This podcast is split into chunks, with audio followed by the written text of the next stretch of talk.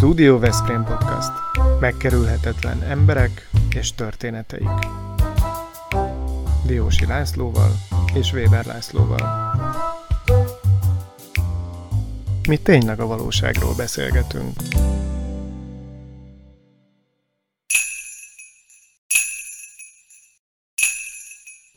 A mai vendégünk Schindler Anikó, aki a maga által létrehozott karonfogva időskori támogató szolgálatnak az alapítója. Szervusz Anikó, üdvözlünk a műsorban. Szervusztok, én is üdvözlök mindenkit. Ahhoz, hogy valaki a szociális területen tevékenykedjen, ahhoz az én tapasztalataim szerint, mármint itt a megboldogult polgármesteri időszakra gondolok, hát hihetetlen nagy empátia, türelem, kitartás szükséges. Mert valószínűleg megvannak benned ezek a tulajdonságok, mert máskülönben nem merészkedtél volna erre a pályára. Jól gondolom ezt? Igen, ezek, azt gondolom, hogy, hogy ezt helyesen látod, tehát erre a pályára enélkül nem is lehetne szerintem merészkedni, mert akiben nincsen meg ez a fajta empátia, vagy ez a fajta gondolkodásmód, szemléletmód, az, az eleve nem is téved ilyen pályára.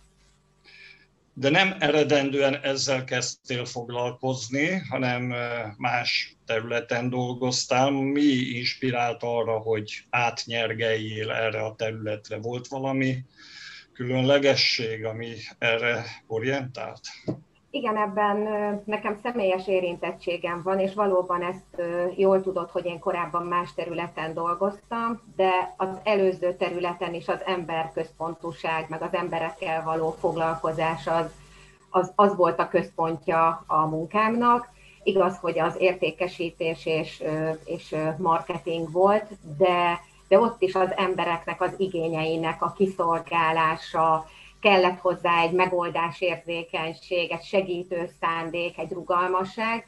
Tehát ilyen értelemben, amivel foglalkoztam, az nem áll mégsem távol attól, amit jelenleg csinálok, de az, amit jelenleg csinálok, az pedig abban gyerekkorom óta érintett voltam. Tehát én egy sok generációs családban nőttem fel, és mindig sokan, tehát sok tagú volt a család, együtt éltünk a, az édesanyám szüleivel, aztán utána, tehát közben nagyon-nagyon szoros kapcsolatom volt természetesen édesapám szüleivel, édesanyámék is négyen vannak testvérek, édesapámék is, és tulajdonképpen én, én, én, én belenőttem abba, hogy emberek között legyek, és az emberek között pedig nem mindig csak a jókedv, meg a boldogság, meg a béke, meg a harmónia van, hanem az életnek ugye van egy másik része is, amiben azért én, ahogy nőttem, úgy az én közvetlen környezetemben a nagyszüleim, édesanyám testvérei idősödtek, öregedtek, betegek lettek,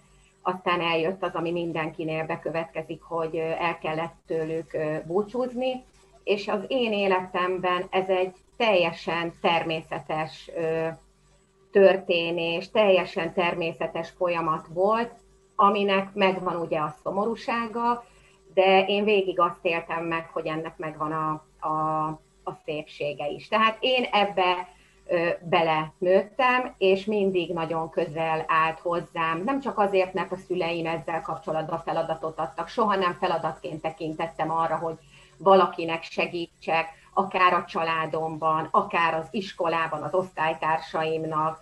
Tehát úgy, úgy mindig, mindig közel állt hozzám azt, hogy, hogy valakinek tegyek valami olyat, amire igény mutatkozik. Tudod, nekünk van egy elmondatunk a podcastunk kapcsán, azt mondjuk, hogy ide megkerülhetetlen emberek, illetve megkerülhetetlen történetek kerülnek be. Az a szerencsés egyébként, hogyha egyszerre mind a kettő, az biztos, hogy ez a történet, amiben te érdekelté tetted magadat, most már professzionálisan, az egy tulajdonképpen mindenki számára megkerülhetetlen. Az idősödés, az időskorkori kérdések, ezek beköszönnek mindenki életében. Segíts nekünk most itt karácsony környékén, sokan listát készítenek a bevásárlásról, az ajándékozás kapcsán.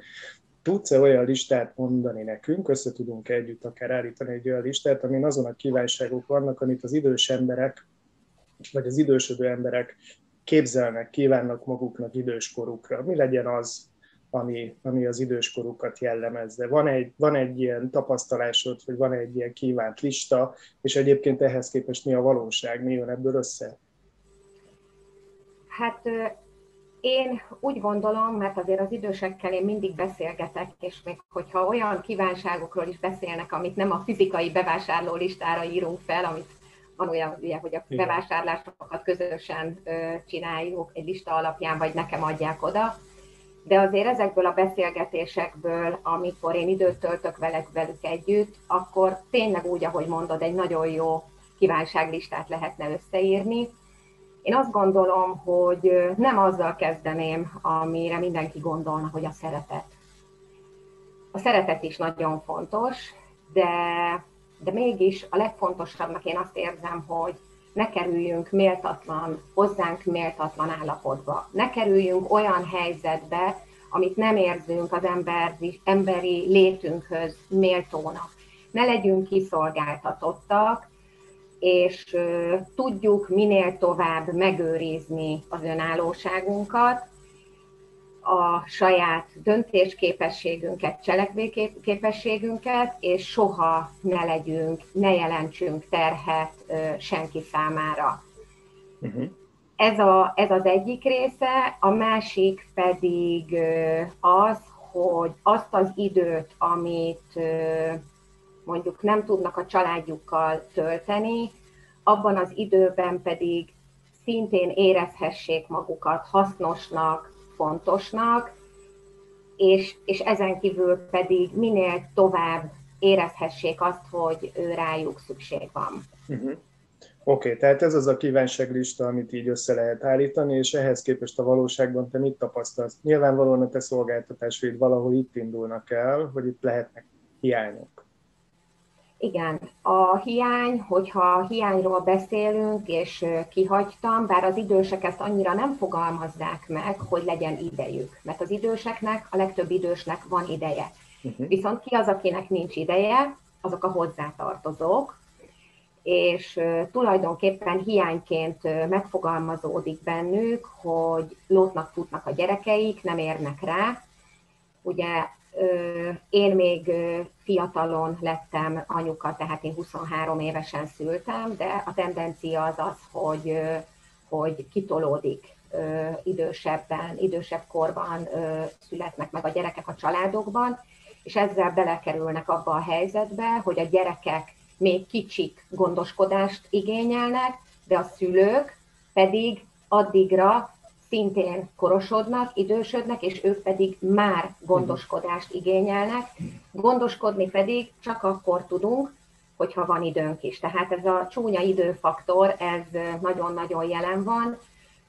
Pont úgy a kisebb gyerekek életében is, tehát ők is lótnak, futnak, szaladnak, külön óra, edzés, házi feladat, dolgozat. A szülőknek ugyanígy időkényszerük van a munkahelyükön, bármilyen beosztásban, bármilyen pozícióban dolgoznak, és emellett a családi élet mellett még ott van bennük, hogy úristen, úristen, ott vannak a szüleim is, akikkel időt kellene tölteni. És itt a lényeg az idő mellett az értékes idő.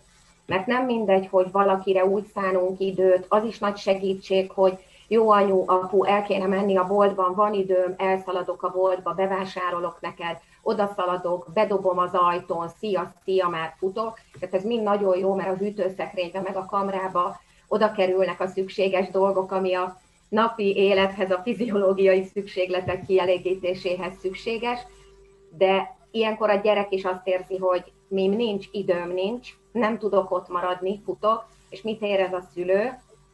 Azt érzi, hogy nem tud itt maradni a gyerekem, pedig de jó lenne megkérdezni tőle, hogy mi van vele. Tehát az idő, az idő az a hiány, ami, ami azt gondolom, hogy nagyon-nagyon fontos, és az értékes idő, amit ugye én a szlogenemnek választottam, hogy értékes időt adok. Hát a diagnózist azt jól fölállítottad, nekem nagyon tetszik, és azt hiszem, hogy nagyon megfogtad a valóságot, és itt unoka, gyerek, felnőtt, mindenki érzi ebből, hogy milyen felelőssége lehet a szülők, nagyszülők iránt, és mit kellene tenni. Hát hogyan lehet segítséget nyújtani, tehát konkrétan a gyakorlatban te mire jutottál, mi az, amit tudsz kínálni? Amit én tudok kínálni, hát igen, tehát ezt az értékes időt próbáltam megfogni. Értékes időt tudunk adni az időseknek azzal, hogy az ő igényeiket figyelembe véve segítjük őket. Figyelmet szentelünk rájuk, bármilyen őket foglalkoztató dologra. Tehát van, akivel mondjuk közösen kell komoly zenét hallgatni, mert örülnek, hogy találtak egy társat, akivel, akivel ebben együtt tudnak működni, tudunk egymásnak ötletet adni, mit hallgassunk, jó hangulatút, rossz hangulatút.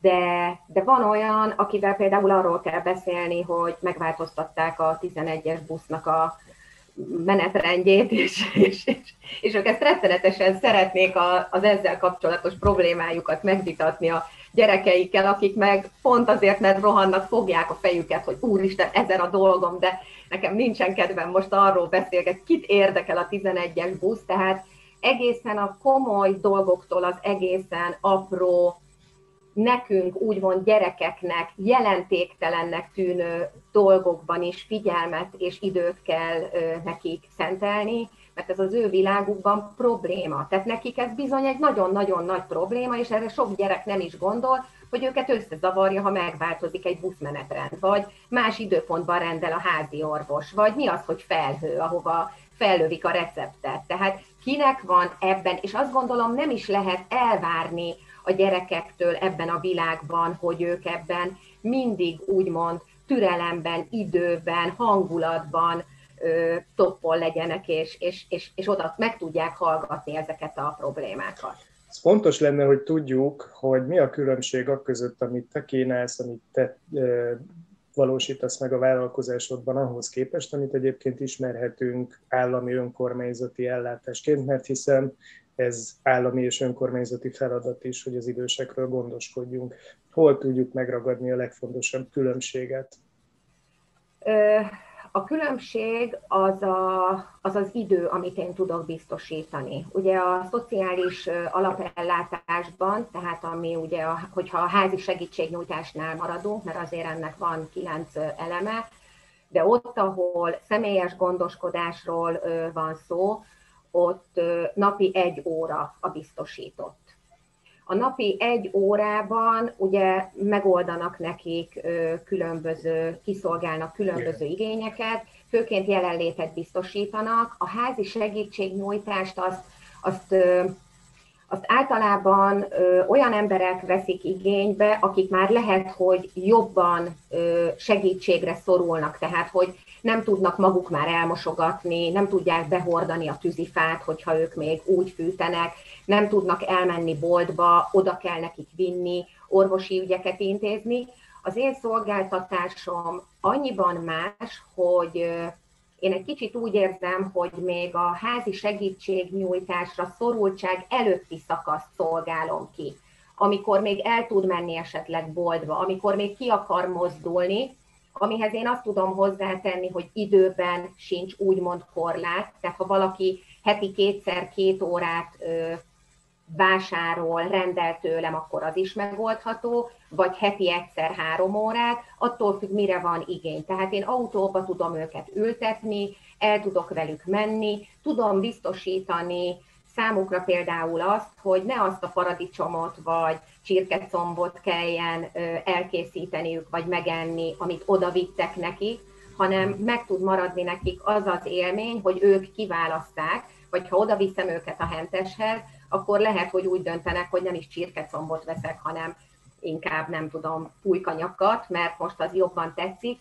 Tehát abban tudok én mást adni, hogy ki tudom őket mozdítani, tehát időben tudok több időt biztosítani, és ki tudom őket mozdítani autóval, vagy akár gyalog, sétálva a négy fal közül, el tudom őket vinni temetőbe, akár hetente, hogyha ők hetente szeretnének a szeretteik sírjához kimenni, el tudom őket vinni autóval orvosi vizsgálatra, házi orvoshoz, Tehát, tehát tulajdonképpen ilyen szolgáltatásokat tudok nyújtani, uh-huh. és mivel több időt tudok jelen lenni az ő életükben, ezért van, akinek például digitális eszközhasználatot tanítok, hogy hogyan használjon egy okostelefont, egy tabletet, egy számítógépet. Tehát, tehát én, én azt gondolom, hogy hasonló, mint a házi segítői szolgáltatás, az alapja ugyanaz, de mégis a, a szolgáltatás, amit tudok nyújtani, az, az ettől eltér. És hogyan lehet ezt a sokrétű szolgáltatást valahogy pénzesíteni, hiszen itt azért egy vállalkozásról van szó, nyilván egy üzletről, hogyha úgy tetszik, túlmenően azon a szimpátián, kedvességen, ezen a mosolygáson, ami mindig jellemez téged, és ami összefűz az idősekkel. Tehát ezt valahogy lehet kalibrálni, mert ez olyan nehezen fogható meg. Igen, ezzel nagyon jó, ezzel nagyon fején találtad a szöget, ugyanis ugye én mindig egy vállalkozásban dolgoztam. Tehát egy vállalkozásban nekem ott mindig nagyon könnyen ment, hogy megírjak egy árajánlatot, mindent szépen kiszámoljak, és megnyomjam a küldés gombot. Ha ezt valaki nem fogadta el, akkor nem fogadta el, akkor írtam a következőt. Na itt, amikor én ezt már több évvel ezelőtt a, az még előző munkahelyem mellett eldöntöttem, hogy belekezdek, hát nem gondoltam, hogy hogy nem türelmesnek, meg, meg empatikusnak lenni lesz a legnehezebb, hanem, hanem pénzt kérni ezért a szolgáltatásért. És hát ez, ez így egyik oldalról magamon is mosolygok, mert én akkor örülnék a legjobban, hogyha, és van is még egyébként ilyen tervem, hogyha én egy alapítványt tudnék működtetni, és azért, hogy valaki segítségre szorul, vagy támogatásra szorul, milyen jó lenne, ha nem kéne pénzt kérni. Mert ugye azért segítséget adni, az ember általában nem úgy ad segítséget, hogy érte pénzt kér. Viszont, mivel azért van ö, vállalkozásban ö, igaz, hogy alkalmazottként tapasztalatom, meg tudom, hogy nekem is meg kell élnem, plusz rájöttem arra, hogy annak, amit én csinálok, aminek kép, amit én képviselek, annak értéke van, és szépen mm, rávezettem magamat, hogy bizony, a literreceptnek is ára van, meg a televízió szolgáltatásnak is ára van, akkor bizony ennek is ára kell, hogy legyen. És tulajdonképpen az árazása ennek igen, tehát ez valóban piaci alapon működik. Van egy alapóradíjam, amiben benne vannak alapdolgok, hogy mit tudom én, elmegyünk a boltba, mekkora távolság, abban benne van mondjuk valamennyi autózás havi szinten, de a, az óradíj, illetve a szolgáltatásnak a díja az attól is függ, hogy milyen szolgáltatásokat vesznek igénybe. Tehát akihez csak oda kell menni, beszélgetni kell, az egészen más, mint akinél mondjuk, akit rendszeresen autóval kell elvinni, orvoshoz kell vinni, hivatalos ügyeket kell intézni, van akinek földhivatalt, bármilyen szolgáltatási ügyet. Most például legutóbb konkrét olyan feladattal bíztak meg, hogy egy kerítésépítést kell ö, levezényelnem, ami nagyon nagy segítség volt ennek a néninek, a fiának, aki Érden lakik, és bizony nagyon-nagyon komoly költség lett volna neki Érdről, a munkája mellől felállva leautózni ö, Balaton-Almádiba, tehát tulajdonképpen nagyon-nagyon sokféle dolog, amit én csinálok, és lehet, hogy ez ebben is eltér a házi segítői szolgáltatástól, hiszen tüzépről rendelést, anyagigény, felmérést megcsinálni, azért az nem jellemző, hogy a házi segítségnyújtásban megoldják. És tulajdonképpen az idő és a szolgáltatásnak a úgymond féleségei határozzák meg ennek az árát. De gondolom a gyakoriság is. De. Így van, így van, így van, így van.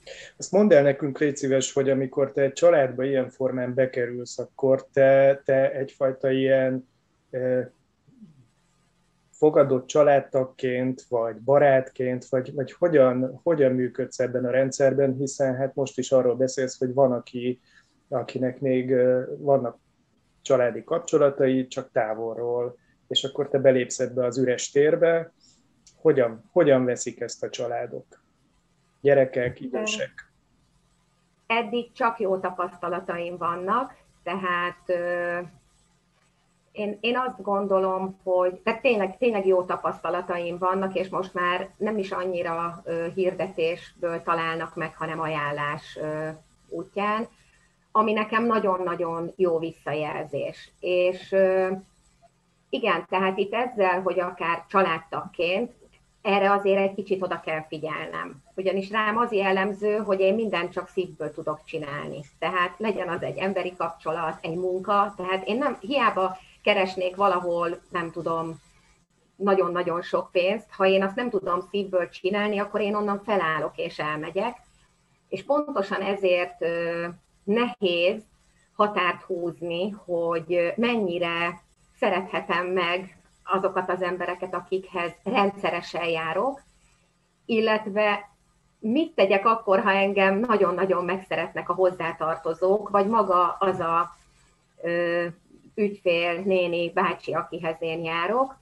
De azt gondolom, hogy meg lehet tanulni ezt ügyesen kezelni, viszont nehéz és feladat ezt elhatárolni, de van, ahol azt mondják, hogy Anikó, nyisd ki a hűtőt, egyél velem ebédet, hiszen családtag vagy, de hát erre azért odafigyelek. Tehát például, hogyha elmegyek mondjuk az egyik kliensemmel vásárolni, akkor arra például nagyon-nagyon odafigyelek, amikor ő mondja nekem, hogy hát vásárolj be magadnak is. És akkor mondtam, hogy de most ez az idő, csak Piroska nénié, én most magamnak nem vásárolok be, mert más munkahelyen se vásárolok be magamnak. Tehát ők sokkal megengedőbbek és elfogadóbbak lennének, tehát nekem, erre kell, nekem, nekem oda kell erre figyelnem. Anikó, de, szeretet szeretnénk... nélkül, de szeretet nélkül nem megy. Anikó, szeretnénk egy kicsit többet tudni rólad is, mint magánemberről, tehát nem mint aki a munkáját végzi, még ha ilyen módon is végzi különlegesen a munkát. Te hogyan relaxálsz, hogyan pihensz, mivel foglalkozol a munkán kívül, mi az, ami feltölt?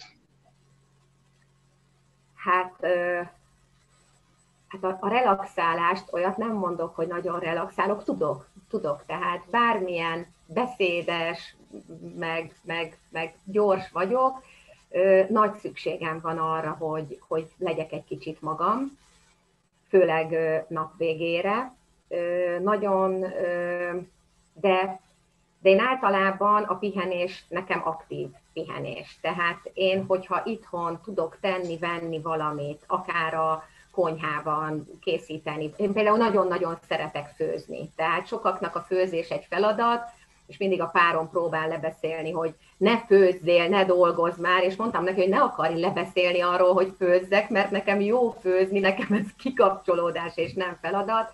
Nagyon szeretek olvasni, szeretek engem érdeklő témákról, pszichológia, bármilyen szociológiai téma, nagyon-nagyon sokat olvasok nyugati mintákat, tehát hogy például nyugaton hogyan működik az idős gondozás, de ha mondjuk szép idő van, nagyon szeretek túrázni, nagyon szerettem a természetet, erdész volt a nagypapám, ismerem a természetet, madarakat, de képes vagyok eltölteni majdnem David Attenborough-ként negyed órát a teraszon lesben állva egy fényképezőgéppel, hogy egy remek madárfotót tudja készíteni az etetőn. De, de, de én azt gondolom, hogy ezek azok, amiben... Ja, és hát van egy egyéves unokám, úgyhogy kicsit beszorította lányom, hogy aktív, aktív nagymamává tettek engem a párjával, de hát őt is meg kell említenem, hogy azért a családom, édesanyám még él, a páromnak a szülei, tehát úgy én a családban is nagyon-nagyon szeretek mozogni és időt tölteni. Én így töltődöm. Említetted a könyveket, könyvolvasást, minket ez különösképpen érdekel, mert minden műsorunkban ez külön hangsúlyozásra kerül. Mi az, amit kedvelsz, mi az, amit esetleg tudsz ajánlani a hallgatóinknak, nézőinknek?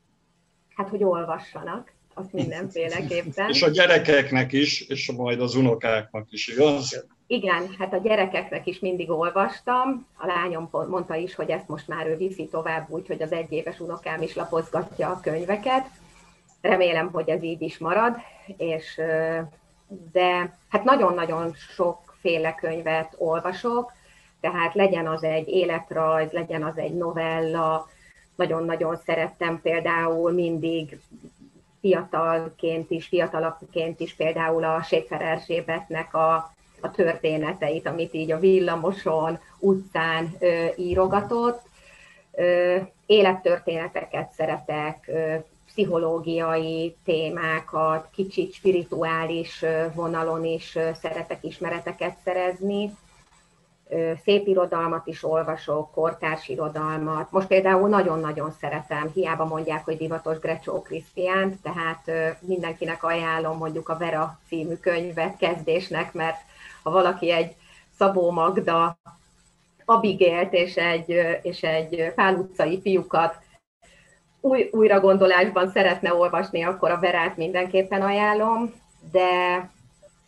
De ami nekem egy nagyon-nagyon meghatározó könyv az életemben, gimnazista koromban olvastam először, és azóta különböző életszakaszokban újraolvastam, a Brechtnek a Kaukázusi Krétakör, ami azt gondolom, hogy nekem reformátusként a bibliai alapjai miatt, a salamoni döntés miatt is nagyon-nagyon fontos, nagyon-nagyon szeretem a keleti kultúrának a bölcsességét, tehát így tulajdonképpen a kínai krétakör mesét is belevonva, és közben pedig én azt gondolom, és ez kapcsolódik a munkámhoz is, hogy, és az időskorhoz, amilyen, bármilyen nehéz mondani, az elmúláshoz is, hogy kerülünk bizony az életünkben olyan döntési helyzetekbe, mint amilyen döntési helyzetbe a kaukázusi krétakörben vagy a Bibliában került az a, az asszony,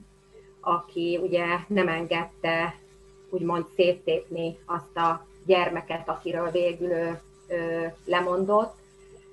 Tehát az életben mindig történhet olyan, ami lehet, hogy társadalmilag nem elfogadott, vagy a környezet azt mondja, hogy nem elfogadható, és miért cselekedtél így, de azt gondolom, hogy nem mindig tudunk konszenzusra jutni, van, hogy kompromisszumot kell kötni. Bármilyen életszakaszban, bármilyen élethelyzetben, időskorban, betegségben, és mindig tudni kell szerintem, hogy soha senki ne azzal foglalkozzon, hogy mit gondol a környezete, vagy a társadalom. Persze vannak keretek, amiknek azért meg kell felelni, De, de bizony dob az élet olyan helyzeteket, amikor, amikor azt kell, hogy eszünkbe jusson, hogy ez az asszony is mit döntött, amikor odaadta a másik asszonynak a gyermekét.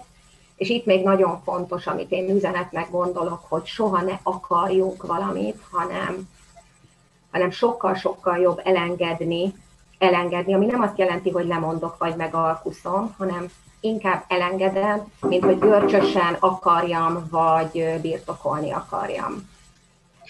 Hát azt hiszem, hogy ezek a gondolatok különösképpen így karácsonykor hatnak, és mindenkit elgondolkoztatnak, és figyeljünk egy kicsit a szeretteinkre, különösképpen azokra, akik gondoskodást igényelnek, és fontos ide figy- odafigyelni rájuk. Minden hallgatónknak és nézőnknek szeretnénk kellemes karácsonyi ünnepeket kívánni, boldog új évet, és őrizzék egészségüket. Anikó, nagyon szépen köszönjük a beszélgetést, neked is kellemes ünnepet kívánunk. Köszönöm szépen én is a lehetőséget, és én is kellemes ünnepeket és kellemes ráhangolódást kívánok mindenkinek. Köszönöm. Köszönjük, köszönjük szépen, és ajánljuk figyelmébe mindenkinek, amit Anikó is végez, hogy nem csak családon belül, hanem azon kívül is figyel a, az idősekre és az embertársainkra, tegyük mi is ezt. Köszönjük, Anikó, hogy itt voltál.